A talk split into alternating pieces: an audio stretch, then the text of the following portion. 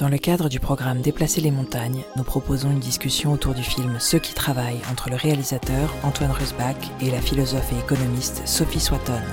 Cette discussion est modérée par Pierre-Emmanuel Florentin, cofondateur et directeur général des Arcs Film Festival.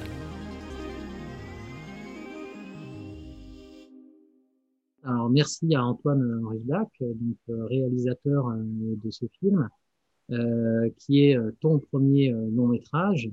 Euh, j'ai eu la chance d'avoir parcouru ton prochain d'ailleurs, euh, puisque tu es, euh, tu es parmi les, les réalisateurs sélectionnés pour, pour le village d'éco-production des arcs de cette année, avec ceux qui combattent, qui est un petit peu la, quelque part la, la, la suite, et tu nous en parleras peut-être aussi un peu à un moment donné de la suite, en tout cas une, une thématique que tu, que tu, que tu développes, un, un format que tu développes et, euh, et très heureux de, de t'avoir euh, aux Arcs cette année. On avait, euh, je me souviens bien, en 2018, quand, quand, quand ceux qui travaillent étaient, étaient, arrivaient et, allaient faire sa première française, on avait un petit peu bataillé à l'époque pour pour avoir le film, mais je crois que le distributeur avait une autre stratégie à l'époque et on avait, voilà, on aurait tellement aimé avoir euh, les arcs à, cette époque-là, mais on a la chance de se rattraper euh, cette année. Et donc, on a, merci Sophie d'être là aussi. Donc, Sophie euh, philosophe, euh, philosophe économiste euh, de l'université de, de Lausanne, euh, voilà, qui travaille et on, parlera ensemble sur sur le, le, revenu euh, de transition écologique, la question effectivement de la valeur travail aujourd'hui dans la société et dans une société en transition et et aussi beaucoup le besoin de, de se respiritualiser. Mais ça, je pense qu'on abordera un peu tout ça au travers de, de nos discussions. Avec Et merci en tout cas à, tous les deux. Et, euh, et donc euh, voilà, je vais, on va, on va, on va, on va échanger ensemble. Et euh, bah, je, je sais pas, Sophie, est-ce que toi déjà, tu viens de voir le film, tu le découvres, euh, quelle est ta réaction, euh, ce que tu ressens en voyant ce film? Alors c'est très euh, c'est paradoxal, c'est-à-dire que c'est je trouve que c'est extrêmement euh, subtil la manière dont euh, tous les, problèmes de, société et de ces, de ces deux mondes différents, le monde d'avant et le monde qu'on aimerait d'après, se croisent, avec la, manière, en fait, vue à travers un personnage qui peut être perçu voilà, comme froid, non communicant, etc. Mais c'est un petit peu la rencontre de ces deux mondes. Et, euh, et j'ai trouvé que c'était très bien fait parce qu'on sort d'une image très manichéenne. Il n'y a plus qu'à, il faut, il y a qu'à, facile. Enfin, bah, je, parle, sous réserve. Hein, c'est moi qui le sens comme ça, mais euh, par rapport, euh, voilà, par rapport à, l'humanité des personnages, c'est très anti-héros en fait quelque part. C'est-à-dire à la fois comment on le voit dans, cette descente aux enfers, c'est comme si c'était un mauvais rêve quelque part. Et je, me sentais presque soulagée à la fin qu'il signe un contrat, alors qu'on sait que c'est horrible, qu'il fait des choses horribles, mais il y a telle tension dans sa vie qu'au lieu de, lui jeter la pierre, on en arrive à la fin à avoir une empathie euh, où on comprend qu'il fait partie d'un système beaucoup plus large. Ce qui était important pour moi, c'est ce qu'a dit Sophie au début, c'est de, de, d'essayer d'esquiver à tout prix la pensée manichéenne, quoi. Et le, et le il faut. C'était un grand effort dans l'écriture de dire euh, ne tombons pas dans le il faut, il faut, parce que c'est une fausse question pour moi. C'est-à-dire que en fait, le problème, c'est pas, c'est pas, c'est pas, je pense que le problème aujourd'hui, c'est pas de savoir ce qu'il faut faire, parce qu'en fait, tout le monde sait ce qu'il faut faire. Euh, on sait tous ce qui est bien et ce qui est mal. On, on en parle toute la journée. La question, c'est pourquoi on le fait pas. je trouve beaucoup plus, beaucoup plus intéressant comme sujet.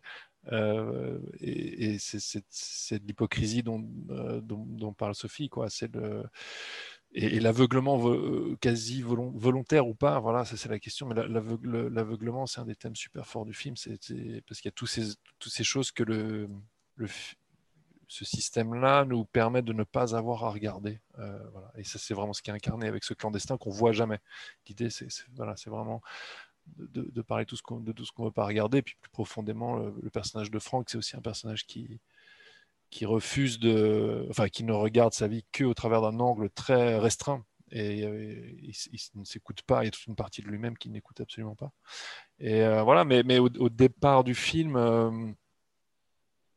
bah, il y avait une question très concrète parce que le, vu que le film est construit sur, euh, avec ces trois titres là, ceux qui travaillent, ceux qui combattent et ceux qui prient, qui étaient vraiment le, donc c'est presque des films qui partent du titre, donc c'est assez bizarre.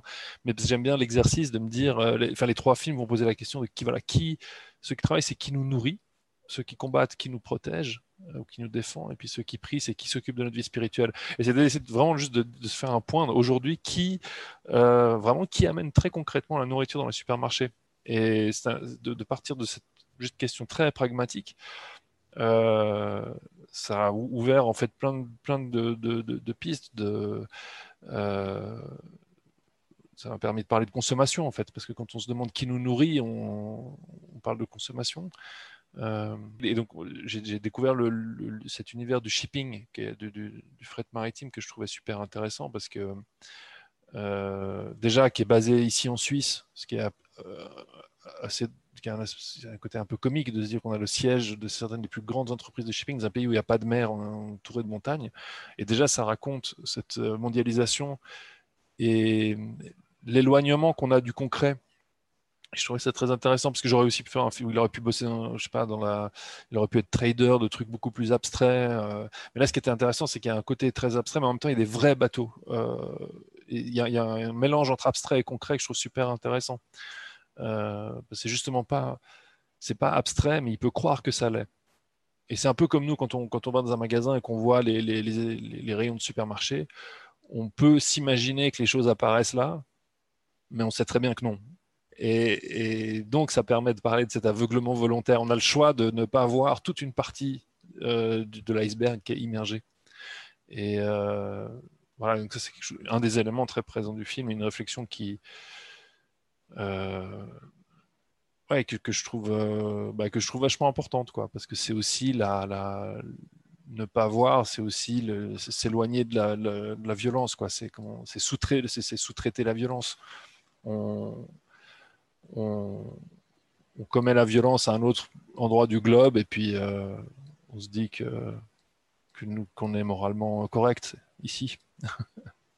c'est intéressant ce, mm cette, cette manière qu'on a par euh, la contrainte du, du, travail, de la pression d'une entreprise, ce type qui dit moi je viens du matin au soir, je suis là tout le temps, je fais 12 heures par jour, euh, je donne tout pour vous, je prends ces décisions-là pour vous parce que parce que il est dans sa logique de, de, de bon soldat et, et, il est sûr de, de, voilà, de, son attitude et tout à coup euh, il, il, craque, il franchit cette ligne infranchissable finalement parce que sa fille est malade et parce que parce que c'est la pression de trop qui vient de, de, cette C'est intéressant. Je ne sais pas, Sophie, ce que tu penses de, de ça et de, la valeur travail aujourd'hui et la manière dont on, perçoit cette valeur travail. Je dirais que sur la valeur travail, euh, il y a un gros problème et une déconnexion effectivement du sens du travail, euh, de la réalité du travail, des travaux d'utilité. Euh, qu'on recomprend mieux à la fin du film. On comprend l'intérêt de ce qui se fait sur la logistique à la fin, effectivement, sur l'acheminement, euh, sur les circuits. Et là, il y aurait des choses à faire. Là, moi, je me régalerais à venir lui parler, à voir comment ça se passe. Est-ce qu'on ne peut pas réduire? Est-ce qu'il y aurait des produits qui se perdent? Enfin, on voit toutes les questions et l'intérêt qu'il pourrait y avoir de, questionner sur cette activité. Mais malheureusement, ce n'est pas ça qui ressort. Ce qui ressort, c'est euh, faire plus de fric par des moyens illégaux, aller en Syrie, trouver des bateaux et jusqu'à la rencontre finale, qui est extraordinaire avec ce, marin qui est tout à fait, le capitaine, là, God Save Capitalism, qui est tout à fait euh, au bout du rouleau comme lui. et qui fait son dernier voyage. Donc on sent, moi j'ai l'impression d'un monde du travail qui s'effondre, peut-être, quelque part, euh, en même temps que lui. Et il faudrait un nouveau monde, mais quel, quel sera-t-il? Et qu'est-ce qu'on va proposer pour construire ce monde? Là, la, la, question reste en suspens. Très souvent dans les films sur le, sur le travail, on nous, on nous fait une description de la violence qui, qui, qui se résume à dire euh, que le système est oppressant, euh, le système travail est oppressant, oppresse le travailleur qui est une victime.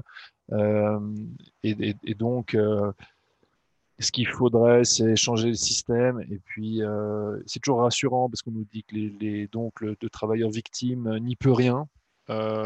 Et puis en fait, l'idée derrière, c'est un peu de dire que les gens sont fondamentalement tous assez bons et que les systèmes sont fondamentalement tous assez mauvais. Euh, et puis que c'est jamais de notre faute en fait. C'est jamais de la faute des gens, c'est de la faute des systèmes. Et puis ça, ça me dérangeait à, beaucoup de moments, c'est très simpliste, etc. Et ce qui m'intéressait, c'était d'avoir euh, un, c'était de voir comment les systèmes, en fait, on les intègre et comment il, comment il y a des systèmes de, d'auto-aliénation qui se mettent en place. Et Franck, c'est vraiment ça, c'est quelqu'un qui a cru en, une idée et, il l'a complètement intégré. Et, ça, et a fonctionné. C'est-à-dire que c'est parce qu'il a cru que travailler plus pour gagner plus fonctionnerait qu'il est arrivé là où il est, là, où il est euh, au, début du film. Et, euh, mais en fait, ce qui est vraiment violent, c'est que il, n'est plus que euh, il n'est plus que travail et, lui-même euh, se demande plus ce qui le rend vraiment heureux et ce qui est vraiment important pour lui.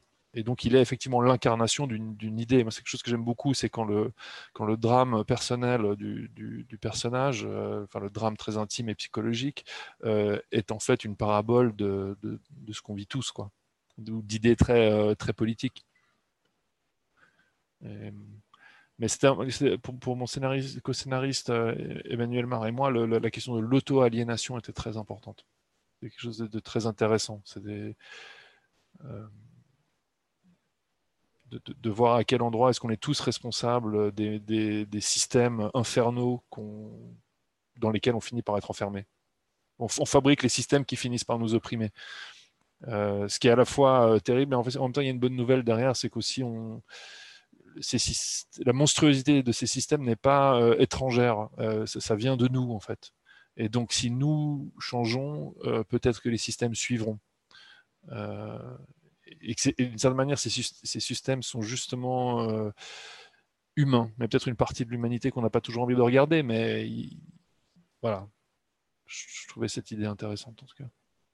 Et puis il y, a aussi quelque chose de dogmatique. Hein. C'est vraiment, je pense que on a construit des dogmes aussi qui, nous emmènent vers ça euh, et qui ne sont pas aidés par la structuration de la publicité, de, la manière dont on voit la société, de, quelque part de quel est le sacré dans notre société aujourd'hui. Et euh, je pense que ça, c'est aussi des questions, en fait. Euh, je ne sais pas ce que tu en penses, Sophie, mais je trouve que c'est des choses qui, nous interrogent. On n'a pas d'espace pour penser la spiritualité pour penser le sens, pour penser. Je pense que c'est quelque chose qui nous manque, non pas pour juger encore, il n'y a pas qu'à, il faut, c'est que c'est quasiment tabou.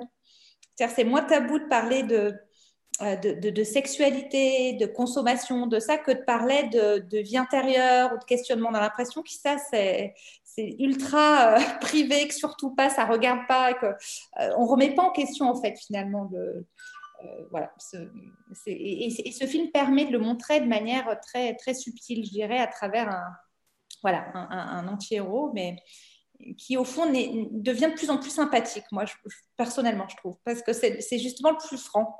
il te paraît sympathique ce personnage, Sophie, parce que quelque part, moi j'ai l'impression qu'en fait il est un peu sauvé. Il signe ce contrat, mais il le signe avec quelque chose qui est modifié en lui et, j'ai l'impression que l'histoire n'est pas terminée, en tout cas, parce qu'il s'est reconnecté à des choses. Et, euh, j'ai un peu ce sentiment-là. Je ne sais pas, Antoine, en tout cas, comment tu le ressens à ce moment-là, où il signe, ou si pour toi, c'est qu'il n'a pas le choix et que de toute façon, il est obligé de faire ça de sa vie et que c'est un sacrifié, comme tu disais tout à l'heure, ou si euh, euh, quelque part la graine est plantée, en fait, pour, pour le changement. Par rapport à l'évolution de Franck, donc dans les faits et dans ses actes, il n'y a pas d'évolution parce qu'il reprend un travail qui est au, moins aussi euh, problématique que celui qu'il avait. Euh, mais par contre, je pense qu'il y a une évolution et c'est peut-être et c'est important étant donné le thème de l'aveuglement dont je parlais, c'est que je pense qu'à la fin, il regarde les choses en face. Euh, il, se ment beaucoup moins, ou, en tout cas, s'il était confronté au même choix qu'au départ, je ne pense pas qu'il ferait les mêmes décisions.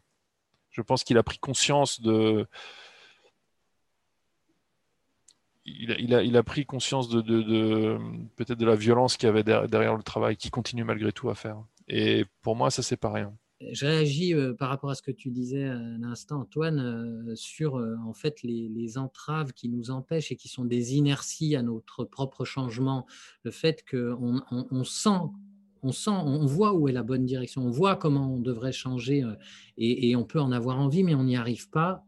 Parce que la contrainte extérieure est forte et parce que peut-être on n'est pas aidé à ça. Et, je voulais donner, poser la question à Sophie, puisqu'on est quand même dans déplacer les montagnes, on est quand même dans une programmation où on, a envie de, s'inspirer, de changer, de trouver des solutions ensemble.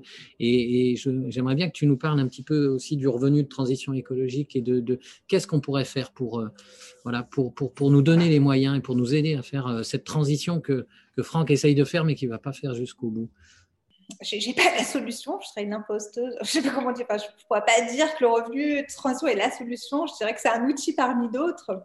Une des idées, et c'est le but dans ce qu'on essaye de faire, c'est d'essayer de reconnecter les personnes, leurs compétences, qu'elles savent faire avec la société et qu'on n'ait pas d'un côté des individus euh, qui, qui, développent leurs compétences euh, égoïstes, compétitives, opérationnelles, enfin tous les, codes hein, qu'on avait dans, le coaching, euh, et de l'autre une société qui évolue de son côté, mais c'est comment on on ne met pas du hors-sol, comment on se replante nous-mêmes dans la terre, notre terreau qui est le sociétal. Et, et voilà, donc dans, les pistes de solutions, c'est dire peut-être est-ce qu'on arriverait à se parler, à communiquer et à essayer de, de partir de, voilà, de notre émotion, de ce qui nous rend heureux, la joie, on n'en parle pas assez de la joie, la vibration la plus haute. On parle toujours de la colère, du déni, de s'énerver, on ressort au, mieux indifférent, mais qu'est-ce qui nous fait vibrer? Euh, Et, d'avoir des espaces, on parlait tout à l'heure de, spiritualité, ben, la joie fait partie de la spiritualité. Donc, s'il y avait ces espaces-là tout petits à l'école, comme la, petite Mathilde, mais qui continuent, qu'on ne nous lâche pas quand on est des grands dadés euh, à la surconsommation euh, ado euh, d'iPhone, quoi. De, pouvoir avoir cet accompagnement-là par, des coachs, hein, quand elle dit j'essaie de mieux vous connaître, oui, mais avec quoi vous pouvez nous connecter? C'est juste nous, connaître nous, mais le renvoyer en disant j'ai l'impression que là vous êtes bien, vous allez continuer à être opérationnel, elle l'aide pas ça, l'aide pas beaucoup, le gars. Euh, donc, voilà, comment mettre ensemble des, gens du dialogue social, des gens de l'insertion, des gens de l'emploi, avec euh, les activités dont on a besoin? Comment on redonne du sens? Voilà euh, ce qui me semble, à, mon petit niveau philosophique économique, un levier de, de commencer petit, à petite échelle, peut-être ça peut être sur un port, et, et de monter au fur et à mesure en faisant communiquer les gens entre eux, tu vois. Euh, voilà. Et le, revenu de transition écologique, c'est un peu ça. C'est qui fait quoi sur un territoire donné, de quoi on a besoin, quelle activité, qui a envie de faire quoi, et de créer ces forums, en fait, ces espaces publics où euh, on pose les questions. Ça ne veut pas dire qu'on y répond parfaitement, mais on s'autorise de se les poser et d'y répondre avec un maximum euh, de personnes impliquées. Il y a un truc dont je me rends compte avec le système capitaliste, consumériste, c'est qu'en fait, il a réglé la question de la part d'ombre de la nature humaine. C'est-à-dire que la violence, elle fait partie de ce système. Elle a une place dans ce système. Euh, j'avais été très marqué par un, documentaire qui s'appelait The Century of the Self, qui parlait de, des, premiers un des premiers, un des premiers grands gourous du marketing, qui était en fait le neveu de, Freud, euh, qui était américain, qui s'appelait Edward Bernays, et comment il avait utilisé les idées de son oncle pour euh, vendre plein de choses, euh, commencer à faire fumer les femmes et des choses extraordinaires comme ça. Ce type était fascinant, absolument abominable, mais il a, il, il était très préoccupé par la question de la de la, violence humaine, euh, il avait très peur que, que, ce que l'Allemagne, euh, ce que le peuple allemand, le, que cette violence-là, elle puisse exister aussi chez les Américains. Et donc il a formalisé cette idée en disant voilà, en fait, on va, on va canaliser la violence que les gens ont dans l'achat. Et, quand on commence à regarder euh, la consommation, le travail, l'argent euh, comme des endroits euh, détournés où, on exerce notre violence, on, sort la violence qu'on a en nous et on la met dans l'achat, qui était pour lui une, espèce de moins pire solution, quoi, parce qu'on disait voilà, au moins on ne tue personne, on achète. Après, ce qui est fou, c'est qu'on vit dans un monde aujourd'hui où quand on achète, en fait, bah, d'une certaine manière, on tue, enfin, n'importe quelle, n'importe quelle transaction entre deux personnes, le principe, c'est toujours qu'il y en a un qui va se faire avoir plus que l'autre et, les, énergies euh, mobilisées sont celles, sont des énergies euh, qui sont celles du combat en fait. Et, là où le système dans lequel on est est redoutable, c'est qu'il a pris en compte le fait qu'on était, qu'on avait une part d'ombre. Et il ne nous, il, ne nous prend pas. Euh, ne part pas du principe que l'on est mieux que ce qu'on est. et, je pense que c'est une question, enfin en tout cas c'est une question que je trouve super intéressante de demander voilà, dans un système meilleur, qui, qui, fonctionne mieux, qu'est-ce qu'on va faire de cette violence-là? De croire qu'on va l'abolir, qu'on va la dépasser, je pense que c'est tout, à fait euh, utopiste. Et, mais par contre, je vois très peu de monde qui se demande euh, qu'est-ce qu'on va faire avec, avec, avec nos, désirs les plus sombres, hein, qui peuvent être euh, la, violence, où il y a, plein d'autres choses, le, le, le, je sais pas moi, l'ego, la, enfin, c'est toute une gamme de, de, de choses qui fabriquent l'être humain qui sont que l'on n'aime pas regarder, qui posent des problèmes, euh, mais qui doivent euh, trouver une place aussi. Et ça, c'est des questions. Je pense que si on arrive à trouver une place à toutes ces choses, euh, ce serait un peu plus facile de, peut-être pas de déplacer des montagnes, hein, mais au moins de de, pas pas avoir de bonnes intentions qu'on n'arrive en fait jamais à, à exécuter, quoi je suis complètement convaincue de ça. Je dis toujours, enfin, je parle de ce loup blanc, nous, loup blanc, loup noir, quoi. C'est parabole un peu indienne. Et si je parle d'indienne, c'est pas du tout pour se dire, il n'y a qu'à faire comme les Indiens et revenir dans un temps ancien, surtout pas. Mais ce que je trouve d'intéressant avec les, les communautés euh, autochtones et les, peuples premiers qui euh, eux-mêmes sont à, la recherche de leur propre identité, hein, parce que vous ne trouvez plus, euh, bonne chance pour trouver dans le monde des, humains, des êtres humains qui n'auraient plus jamais eu de contact. Non, ils ont aussi des iPhones. Hein. moi, je me suis retrouvée dans les endroits les plus reculés d'Indonésie où j'étais la première femme blanche qui voyait, mais ils avaient tous le, le smartphone pour qu'on se fasse un. C'était yes, smiley. Et là, il n'y avait pas de problème de communication. Donc, de se dire que voilà, on, est arrivé au bout d'un processus. C'est pour ça qu'il faut plutôt parler de surconsommation de capitalisme, parce que la technologie est arrivée au fin fond.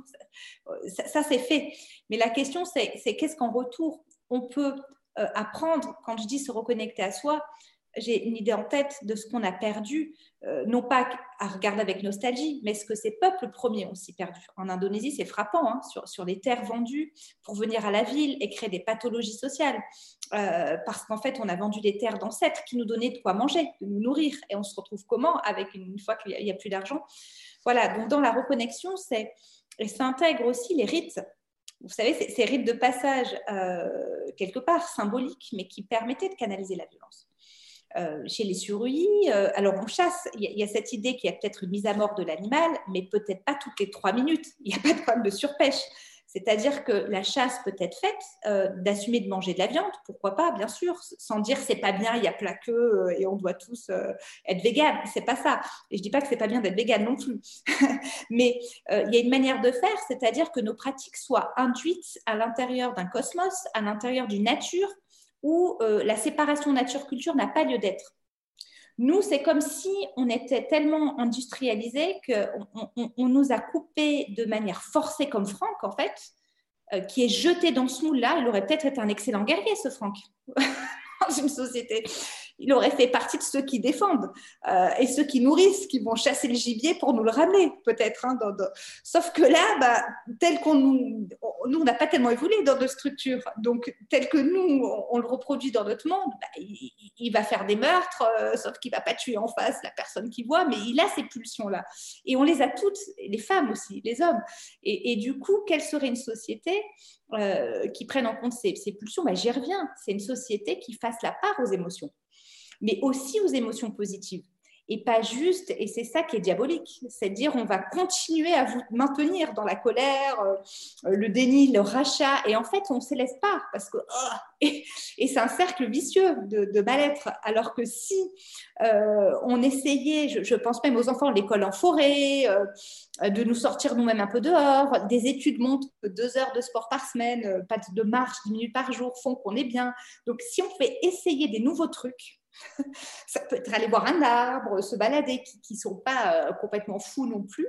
Et si on pouvait euh, faire ça de manière culturelle, un peu imposée à l'école, et que petit à petit on y prenne goût, peut-être que là, on pourrait exprimer ses émotions, hurler dans la forêt, euh, faire des travaux qui relient, en fait, plein de techniques dont on sait que ça pourrait marcher, mais dont on n'a pas forcément les coachs pour le faire, les personnes qui peuvent travailler là-dedans, et puis les espaces. Bah, en tout cas, c'est très intéressant cette discussion. Euh, voilà. Euh, je, je, pense qu'on va clôturer un petit peu sur, sur, euh, sur ces derniers échanges, mais, mais voilà, c'est c'est assez passionnant ce qu'on peut raconter et sortir de ce film dans la réflexion de, voilà, notre place par rapport à, à cette société, à la contrainte et, et de, ce qu'on peut faire pour en sortir. Euh, merci euh, à tous les deux parce que vraiment, euh, ça, nous permet de prolonger ça, d'aller beaucoup plus loin et de, toucher des choses vraiment profondes et, qui, je pense, vont, laisser aussi réfléchir à les spectateurs qui ont vu le film et qui, j'espère, voilà, ont, écouté ont écouté cet échange. Donc, un grand merci à, tous les deux et, euh, j'ai vraiment hâte que, qu'on, puisse se retrouver euh, aux Arcs, euh, qui est quand même pas si loin de Lausanne, l'année prochaine. voilà, Antoine, je ne sais pas où tu en seras dans ton film, mais en tout cas, on va suivre ça de très près. On te verra sans doute peut-être en janvier. Et puis, Sophie, bah voilà, on, a, on, a démarré un cycle autour de ces questions voilà, de société, du vivre ensemble, de, développement durable. Donc, euh, j'espère vraiment qu'on aura l'occasion de repartager euh, des discussions euh, autour de films, autour d'une table le jour où on pourra se retrouver et faire vraiment ça, c'est-à-dire être ensemble et, créer de la joie autour d'une table. Et voilà. Et un grand merci à tous les deux pour cet échange grand merci à toi, un grand merci à Antoine. Et voilà, c'était très enrichissant. Donc, merci pour cette découverte et au plaisir d'une convivialité en présentiel dès qu'on pourra. carrément, carrément. Eh ben, Merci beaucoup. Hein. Et vous, vous pouvez ah. vous trouver à Lausanne. Hein. C'est pas compliqué. Heureusement qu'il y a des Français pour euh, que les Lausannois se rencontrent. C'était un plaisir en tout cas, Sophie. Merci pour cette conversation. Et puis, euh, effectivement, euh, on, se verra euh, en vrai lorsqu'on pourra enfin partager nos germes. voilà. Vivement. Merci.